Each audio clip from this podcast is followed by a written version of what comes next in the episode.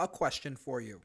Can you imagine a genocide by a nation on its own people, a scale leaving more than 2 million dead in the span of four years? The Khmer Rouge was a barbaric group that was driven out of Cambodia in the late 70s, but its four year rule left a stain on the tiny country for decades later. Today, you'll hear from my Uncle Jeffrey, a survivor of genocide and a man of family. For interviews and profiles, this is Panya in reporting from New York. My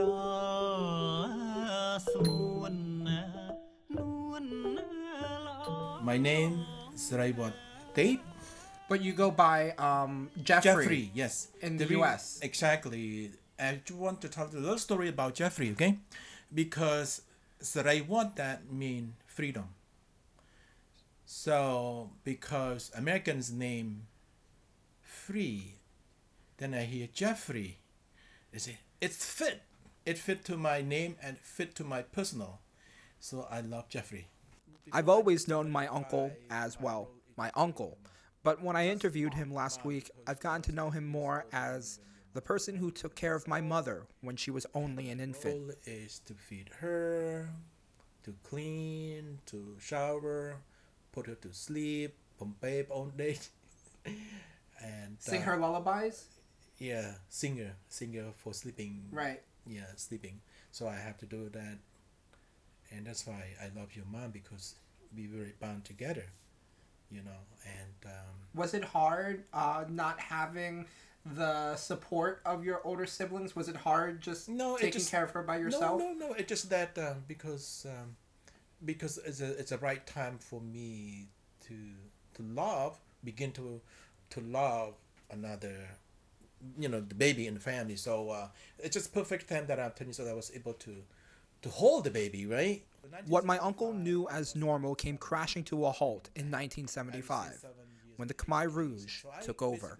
I was separate with my parents because the starting at the age of 15 must uh, be in one group they call youth group so they can uh, travel too many miles to do all kinds of things whatever they need.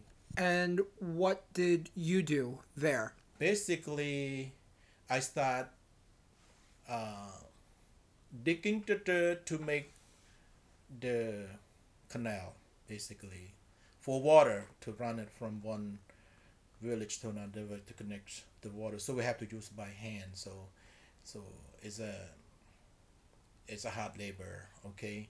So that's why the young people always in the front line to make the canal by hand.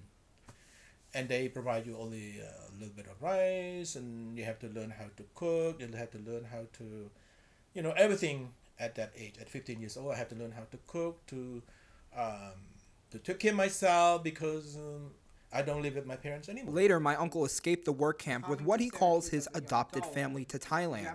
Eventually, they got sponsored to come to the U.S., but life wasn't easy, as he tells here. for ninth grade esl Night. So you started at the beginning of high school. They said you were 15, but you were really 18. Mm-hmm. So you were, in real life, 18 years old. On mm-hmm. paper, 15. right Starting again in high school with new kids. new kids Uh, what only was that- esl esl class ESL kids. But how how is that like? Just going to school in America. Yeah, um, I think you have no choice but believe yourself that that is the dream. Uh, you think education will be give you the bridge to be success. So you have to keep fighting no matter what, right? Eventually, later in life, my uncle met his wife, my aunt Nicole, and they had their only child, a daughter named Serena Chenda Tep. Her middle name is my mom's first. In the 90s, my uncle made several visits to Cambodia to see the family he hasn't seen in 10 years or so, with his own now. In 1999, my grandmother died on the day before my uncle was about to take another flight to Cambodia. Before ending our interview, I asked my uncle if he has any words to impart. He said this You're thinking when you're planting a seed, right? You're planting a tree. You must take care from the seed. Okay, that's how I take care of my daughter. Uh, as soon as she know how to talk to me, I begin to challenge her every day.